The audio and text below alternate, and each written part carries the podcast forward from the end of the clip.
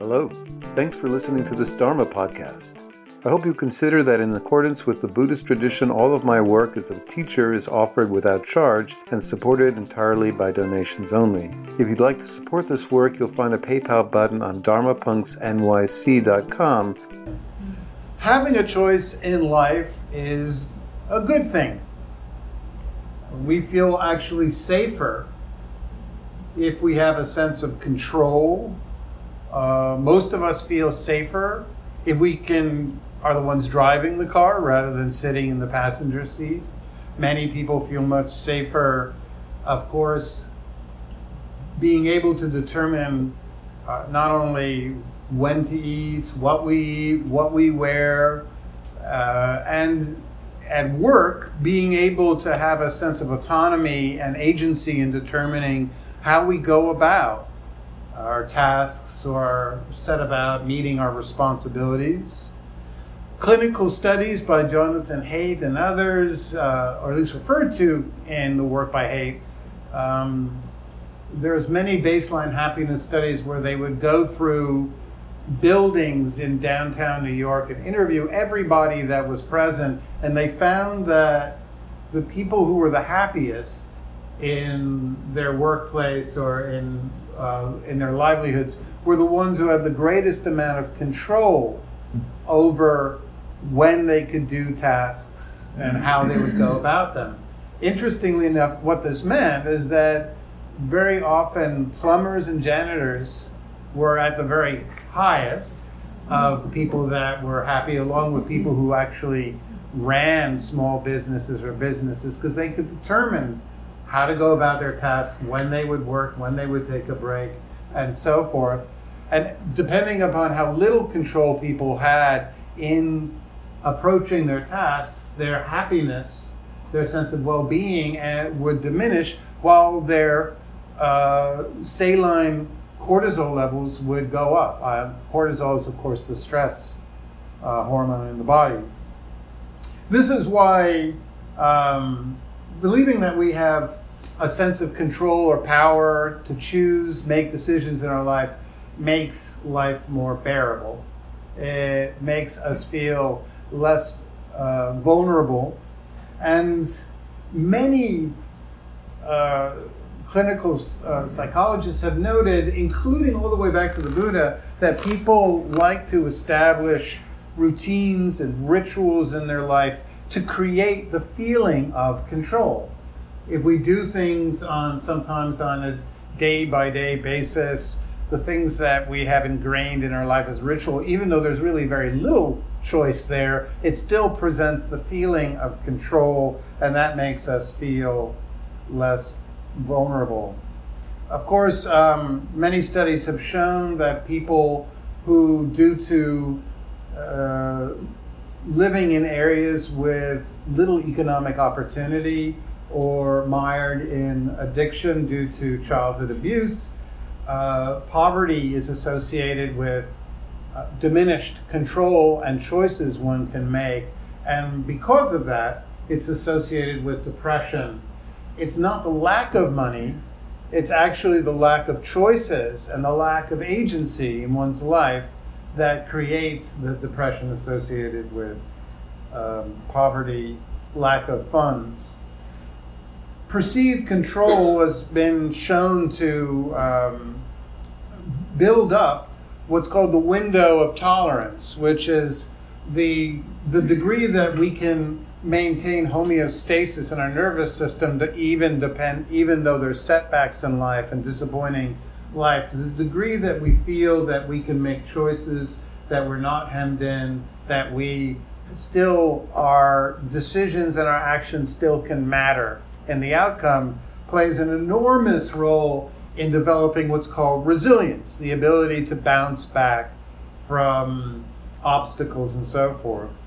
Now this brings me to, in fact, one clinical study showed that people who are going to be given slight electric shocks actually can tolerate more pain if they think there's something that they can do to stop the shocks, like they generally put in front of them like a kind of quiz or something while they're receiving the shocks, and if they believe there's a way they can solve and make the shocks go away, even though there isn't, they experience the pain of the shocks less severely than those who don't have anything in front of them and believe there's no way that they can solve or end the shocks, even though they're the same amount. Now this brings me to the topic of tonight's talk, which is learned helplessness. And I'm going to explain what it is, and then I'm going to explain actually why they found that it's not really true. So I'm going to introduce learned helplessness. The idea of learned helplessness is that if we experience a series of setbacks or failures or disappointments in our life, after a while we give up trying, and then a sense of helplessness sets in, and whenever there's helplessness in life, despondency, despair, depression is sure to follow. And this research that you would think this is pretty obvious, but actually it took a great deal of clinical research to develop the concept of learned helplessness. It was first observed in the lab by a famous psychologist named Martin Seligman, who later on became the head of the American Psychiatric Association, the founder of positive psychology, and just very, very important figure in 20th century psychological clinical theory. And what he did, I'm going to describe the experiments, and in so doing, I want you to understand that none of this was my idea. I would not do this, but I'm just going to describe it anyway.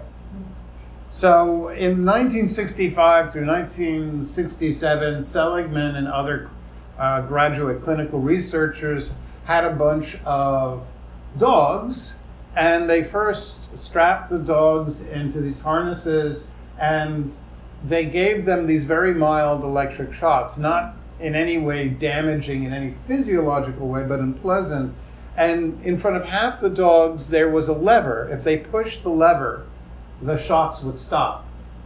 The other half of the dogs, even if they pushed the lever, nothing would stop. They'd still get the shocks.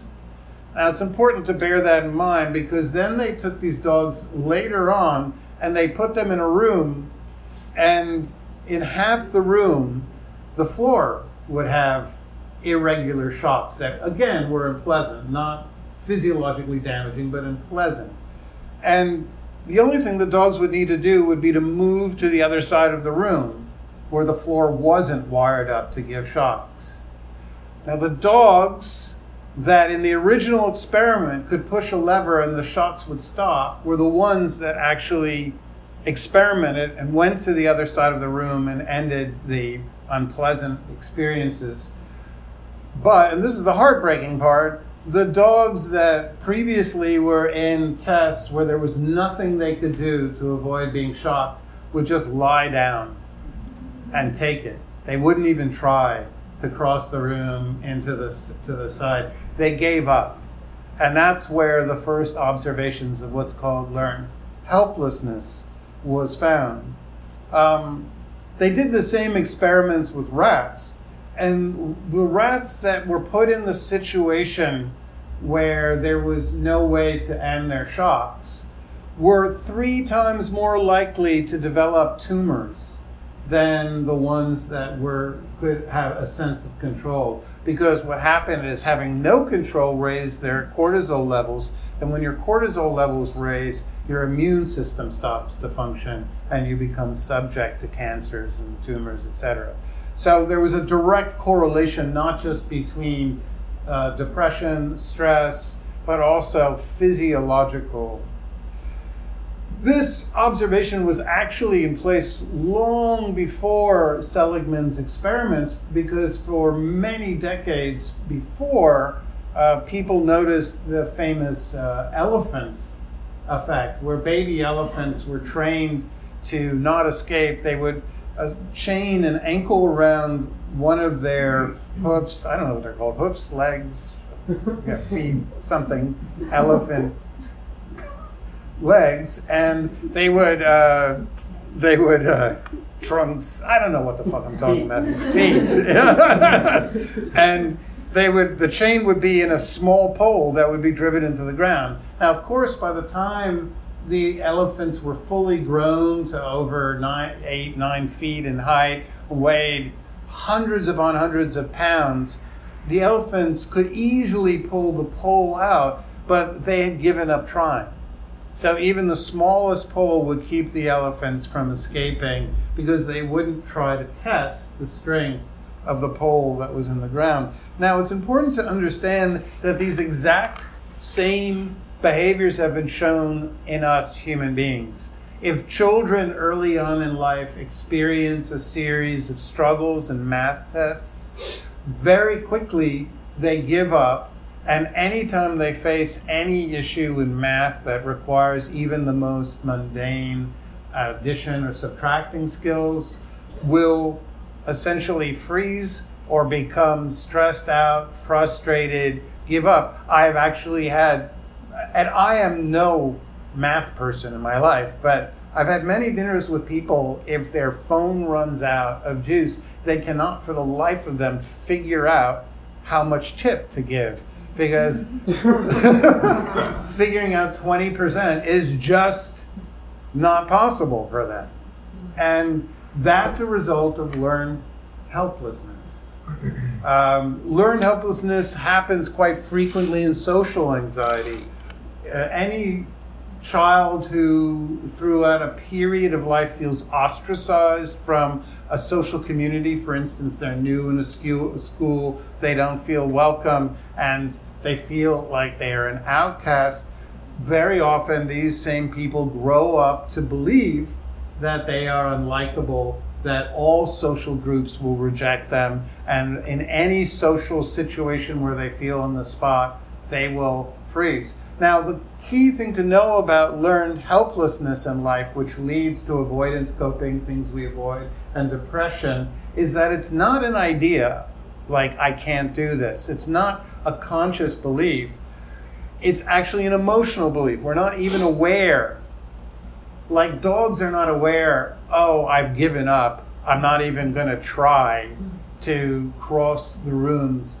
What happens, or the elephant doesn't have this thought, well, I should just give up pulling the pole out of the ground because there's no way to do it. It's simply whenever the possibility or even the idea of embracing or moving towards it causes so much physiological stress that people simply avoid anything that is associated with a string of failures. So it's not a conscious issue that we carry around in our mind, oh, I'm bad at this, that we can talk our way out of. It's an emotional belief. And emotional beliefs, which are right hemispheric, stored in the orbital frontal, are activate physiological stress. So whenever we approach something where in the past we've struggled, it creates somatic markers of tension, our cortisol levels rise, our breath starts to rise, the hair in the back of the neck, hypervigilance set in, and we will do anything but try to approach that task. It's an unconscious belief that will fail. So, what are the... now, I should note that subsequently to this research, a lot of neuroscience showed that everybody... The neuroscientists argue that everybody is born believing they suck at everything, and that it's mastery that's learned. That we don't learn that we are incompetent at anything, that we actually assume that we're bad at everything, and that it's actually mastery or competency is something we have to learn through trial and error. So there is a debate now between whether it's learned hopelessness or learned helpfulness. I am not in the position of answering that, but for the sake of just moving forward in this talk, we'll just refer to this tendency of giving up trying because there's an unconscious emotional belief that we will not succeed no matter what we do, which then creates a sense of powerlessness, lack of agency, which then turns into despair and avoidance coping, where we avoid anything that has to do with that arena in life. many people, it could be singing aloud, it could be picking up an instrument, it could be doing something. My mother had learned helplessness with anything physical.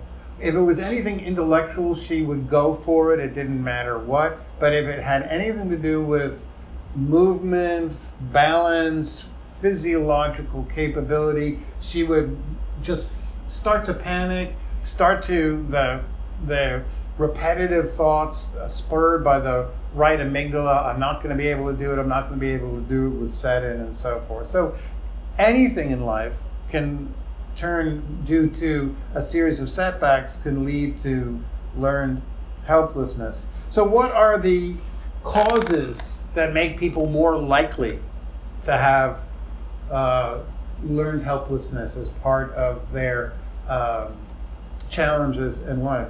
Well, one theory is that in childhood, according to Heinz Kohut, a great American psychologist, if we don't have parents that model how to succeed in adversity, how to persevere, then trying to persevere in the face of mounting disappointments or a series of frustrating events, the child will not feel permitted at first to even try, will believe by exposure to the parents that give up that there's no way that they can succeed. So that's one theory that's based on attachment and based on early modeling, that the less our parents modeled perseverance, the less we will be able to develop resilience as adults. Another is the theory of explanatory, what is it called? Explanatory styles, yes. So people who, there was a study of people in college, and the ones who developed learned helplessness after failing tests or midterms were the ones that blamed themselves after a setback. Students who didn't develop learned helplessness would invariably blame conditions, blame, like, I didn't get enough sleep, or blame other factors. The professor sucked, they were unclear, I didn't eat well enough, I didn't study enough, whatever, but they would not blame themselves. They would not turn it into a story of, I'm not good at this, I won't be good at this, I'm not, I will never be capable. They wouldn't turn it into a globalizing belief. And I find this explanation to be very, it makes a lot of sense, of course, that people who are prone to explain setbacks in terms of there's something in me that's just not good at math, or just not good at tests, or just not good at relationships, or is not good at playing music, or not good at whatever, that to me could very obviously lead to learned helplessness as a predilection. What are the ways that if we do have learned helplessness, anything, any activity that we avoid, that feels, that we feel incapable of approaching, what are some of the tools that do help? Well, outside of the spiritual platform, which I tend to discuss, cognitive behavioral therapy has been proven very effective. What it does is it tends to challenge people's attributions of failure in their life. It challenges their explanatory styles, and it forces people to explain setbacks, roadblocks, stumbles, and disappointments in their life from different perspectives. And simply doing that can help alleviate the learned helplessness that develops. Number two, support groups. Connecting with other people who struggle with the same challenges is notoriously effective as a way to actually experiencing very slowly the model of people getting better who have the same exact challenges in our life. Nothing is less useful than when we have a struggle in our life, very often sharing about it with people who don't have any issue in that area. Because even if they're empathetic and kind and they want to be helpful, something in their nonverbal cues that they send us, their facial expression. And our right hemisphere is the one that really matters here. Your right hemisphere doesn't give a shit what people says. It actually looks at their facial expressions as you reveal something. And if you sense that they don't understand your struggles, you will not only not feel any better, you'll feel even worse about that. One really memorable event in my life was, at one point I was really struggling with panic attacks while giving talks. An unfortunate incident had created this fear of doing what I'm doing right now. There was this period where it produced a lot of anxiety. And I went to another Buddhist teacher who I had every expectation that they would be empathetic and would be kind, say, oh yeah, of course, I get it. And when I said, yeah, right now I'm having panic attacks while speaking, the person said, oh, that's horrible. But I could see in their face that they didn't have a fucking clue what it was like to have a panic attack before speaking in front of people. And I felt even more defective because I was sharing with someone who had not experienced that as a challenge. In my, lots of clinical research shows that people who have drinking, who are alcoholics, get better not when they are in support groups of non-alcoholics, but when they're in support groups of other alcoholics. People who have struggles with overeating or gambling or whatever get better when they're connected with people who are facing the same challenges. Because when they reveal their struggles, the other people around them do not emit nonverbal cues that we have no control over that transmit the idea, I don't get what the fuck you're talking about. That's not an issue for me.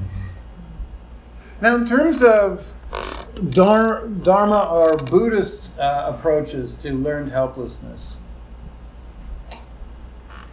a very big important concept in Buddhism is the idea of Nikkama or renunciation, which is the idea that in market capitalist-based societies, control is associated with purchasing power, the ability to buy, the ability to accumulate, and also the ability to amass success in a career. The problem with this is that all of the signatories or the ways that we are funneled to seek a sense of mastery and control in our life are extremely conditional. Nobody really has control over how much money they have in the end or how much success they'll have. There's very little control. There's so many external factors that can at times lead to deficits of excess capital or can lead to struggles in one's career. They're very prone to external factors outside of our control. In the Dharma, the Buddha noted that one gets control very often by renunciation or letting go of the addictions in our life that have caused us suffering. So it's control not by trying to achieve or acquire or accumulate, but rather than to put aside behaviors, routines, habits, and any form of addiction that has caused us suffering. In my own life, 25 years ago when I got sober, thankfully it stuck, it created by far and away the greatest feeling of liberation, the greatest sense of control and agency, the greatest sense of mastery in my life. Along with becoming an empowered Buddhist teacher, that single act of letting go of something that was causing me suffering remains in my life as one of the greatest examples and empowering experiences that tell me I can do anything. And no amount of capitalist-based, the only way I can show myself that I can attain mastery or solve or overcome adversity that's based on accumulation or achievement can really do that, because we're always subject to setbacks in those arenas. No one but myself can take away my sobriety, but anybody can take away your career, if the wrong thing happens. So it's far better to base your the approaches for developing a sense of mastery on something that is actually under control. So that's one key teaching. Another key teaching in the Dharma happens when the Buddha speaks to his 6-year-old son Rahula, and he gives him a lesson that really is the fundamental lesson that remains to this day that monks give to people who are entering the spiritual path. The Buddha says to his son, if you do something wrong, if you take an action that causes suffering, if you make a mistake, if you have a setback in life, don't blame yourself. Just acknowledge that that action was unskillful, but in no way attributes the action to any core self or identity. Because actually the Buddha later on in other suttas says there is no core inherent identity to blame anything on anyway. We are constantly in flux. Our feelings, our emotions, our thoughts, our inclinations, all of them over time are subtly shifting. And there's no solid, concretized, static, immobile self anyway. But in this teaching, the Buddha says to his son, after an action, reflect on it. This action that just occurred, did it lead to harm to myself or others, or both? Was it an unskillful choice? If you suspect it was, simply find someone who's wise and acknowledge it, and then try not to do it again in the future. That's it. Damn, I wish I got that when I was a kid. If, however, after reflection you know that the action did not cause harm to yourself or others, that it was a skillful choice, then rejoice in it. Feel good about it. So there's an absolute refusal to attribute struggles in life to any core sense of shame or self or anything about me is incapable. And so for much of the Buddhist path, there's a lot of practices that challenge this idea that there's anything inherent about us that could be flawed, that could be broken, that the only thing that happens is that through a series of setbacks in life, we emotionally believe that we can't do something, but it's not inherent to who we are. There is no core deficit in us whatsoever. Simply an unconscious belief that if we try certain endeavors, we won't succeed. But it's not based on anything real. Lastly, a core practice that's used to develop what's called sada, or confidence, is Santinu Sati, which is visualizing times and experiences of peace, even during challenges that generally cause us struggles or challenges or setbacks. I'm going to try to clarify this. Most people, when they try to address areas in life where they really struggle, where they have panic attacks, where they practice avoidance coping, if they do any visualizations, what they do is they try to visualize themselves doing it and succeeding. And paradoxically, that doesn't work, because the idea, oh, I'm doing this activity and I'm doing it really well, what they're not aware of, it's causing them physiological stress. And so it doesn't actually alleviate anything. They still go into the activity with this, their stomach tightened, their breath becomes short, their awareness jumps about, they become hypervigilant, and they start having obsessive thoughts. If you want to use visualization practice to approach something in your life where you've previously struggled or that causes unease or stress, what you do is you visualize yourself doing it and then pay attention to your body and relax it. And keep on relaxing it. Relax your breath, soften your belly, visualize yourself doing the activity in a relaxed way. Don't visualize yourself doing it and succeeding, just visualize yourself doing it without fear. That's a huge difference, because in in many psychological modalities, this exercise has proven very effective, where there's a visualization technique in some therapeutic modalities where you visualize yourself in a situation that causes panic. And you visualize yourself now in a movie theater, and you're watching yourself on a movie screen doing that activity. But you remind yourself, I'm just in a movie theater, and you keep on relaxing your body and your breath. And over time, when people go into that activity that they used to fail or become self-conscious or expect a kind of setback, if their body relaxes, then that's the way the emotional belief of learned helplessness communicates with us. If you relax your body, then you will essentially address the core domain of learned helplessness. Simply by learning to relax, it's easier to approach and there's less avoidance or stress. So, that's tonight's talk. I hope something in there was interesting. If not, I will give another talk next week and hopefully it will be better.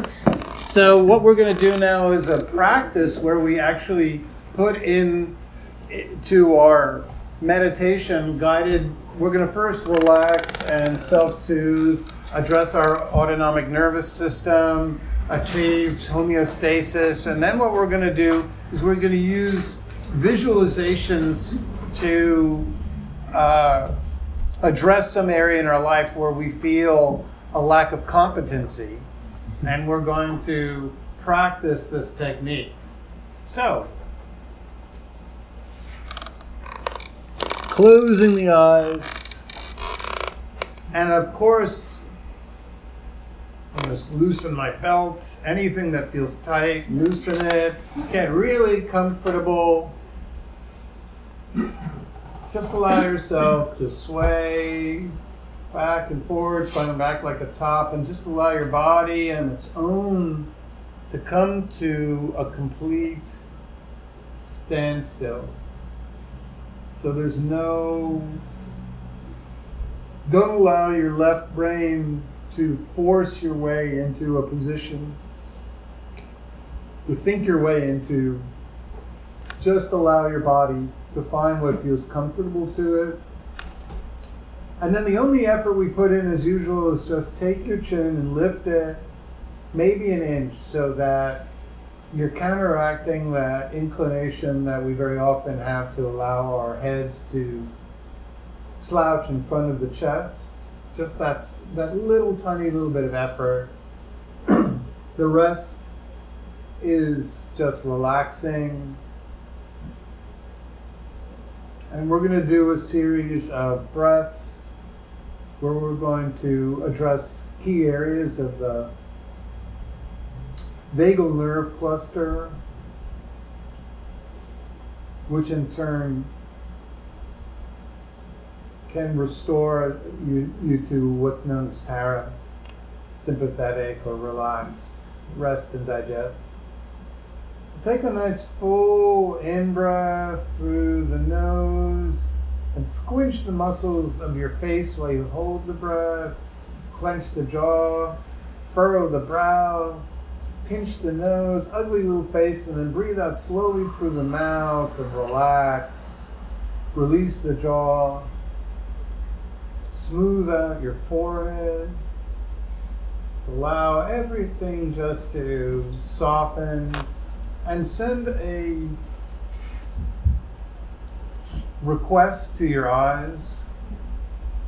Send an email to your eyes and tell your eyes just to relax, not even email, text message, relax, settle in your eye sockets, don't move about, this is your time to take a break, you've spent the entire day looking around the world, helping me, staying vigilant, looking for threats, and this is an opportunity you have right now to take a break.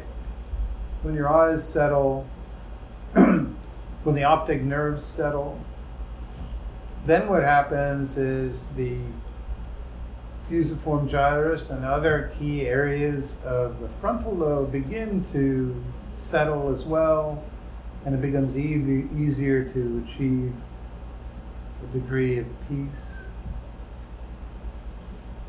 And now for our second complete in-breath, lift those shoulders up like you're trying to do something really weird, like reach above your heads with them, and then begin to rotate your shoulders back, and as you breathe out, drop your arms so that they're two held like lifeless limbs hanging from the shoulders, which are back. So you've opened up your chest, and the vagal brake, which slows down your breath,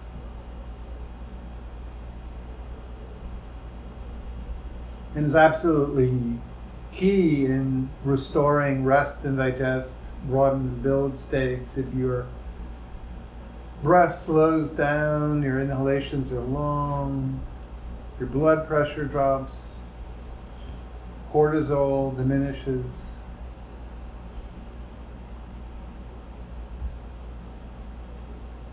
Having a broad open chest tells the insula and the right amygdala that we're not under any threat, we don't need to protect ourselves. And then for the third breath, just extending, bloating out the belly as you breathe in, just feeling a big, round, bloated belly. You hope nobody can see, and nobody can because everybody's got their eyes closed. And then as you breathe out, soften the belly. Nice.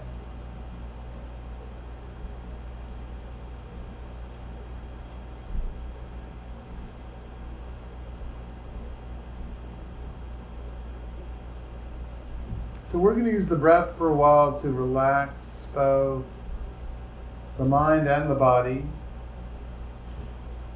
It's important to, at the beginning of meditation, to try to set the intention of having nothing to do, nowhere to go, no responsibilities or obligations for the next 20 minutes. It's like, again, I like to use the analogy, it's the first day of your vacation. You're at this beautiful place where you can actually come to a complete stop in your life. You don't need to, all of the unresolved issues back home are not here. You can put down your bags, and your mind, which for so many of us just races ahead of us, always trying to get someplace in the future, achieve something.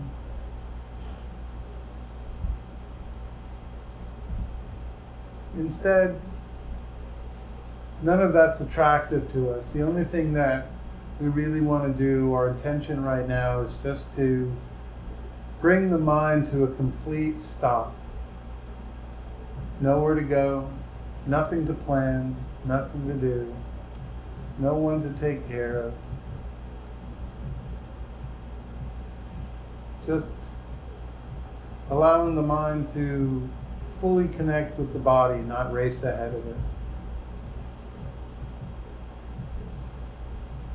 So for the next quiet part, start with the very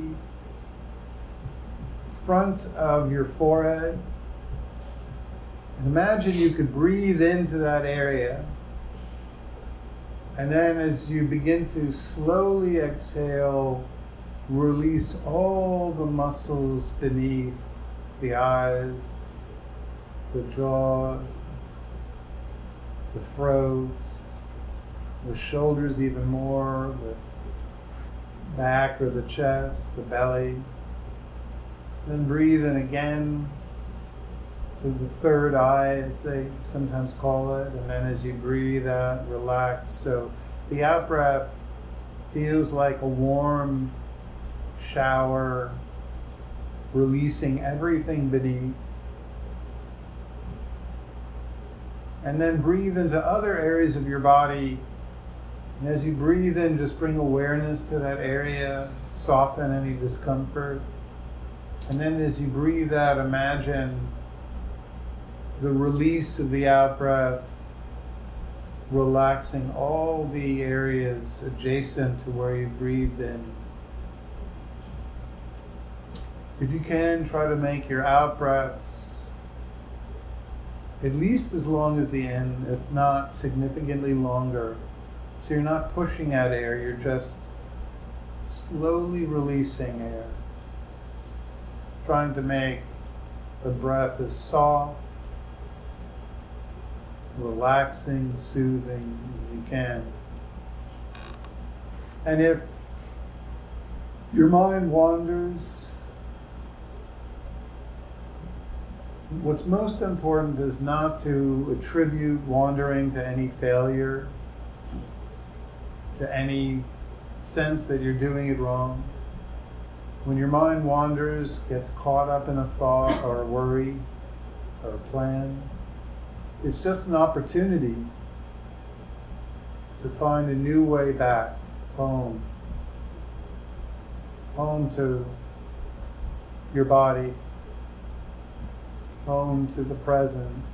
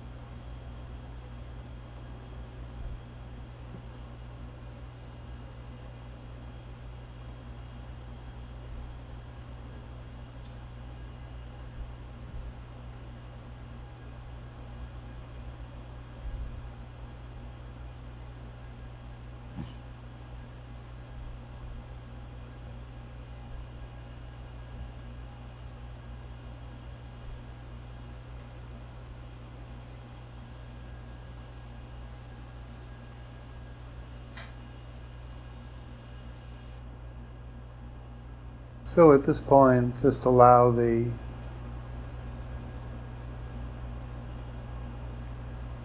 mind to return to just a more spacious, open awareness.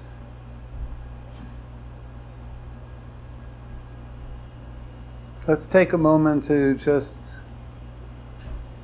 scan the somatic markers in the front of our body just to see what state we're in. Do your eyes feel somewhat settled, or are they jumpy, bouncing about behind the closed eyelids?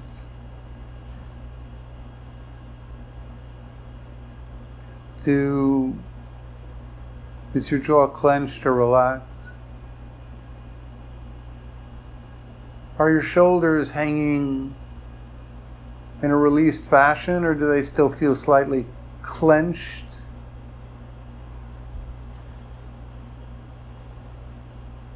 Are the abdominal muscles tight or relaxed? Is your mind settled or is it scattered? Filled with thoughts, or does it feel heavy and sleepy?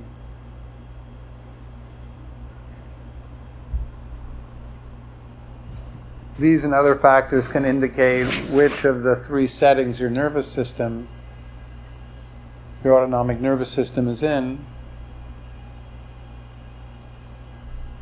What we're looking for in this exercise is to have a relaxed breath where the out-breath is at least as long as the in-breath, where the stomach muscles are released, where the shoulders aren't clenched, and where the forehead isn't furrowed. Physiological markers of ease.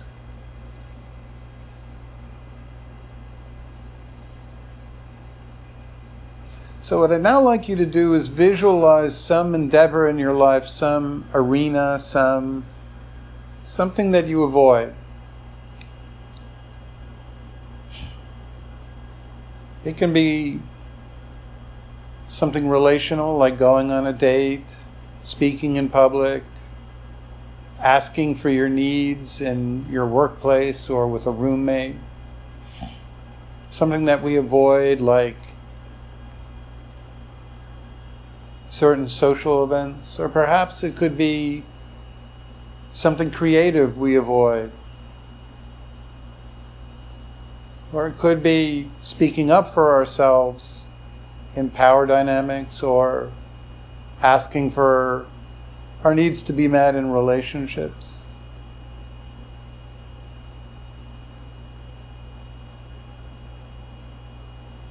It could be any realm of human endeavors, from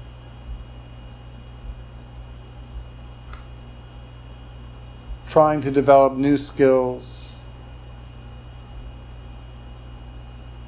self-care.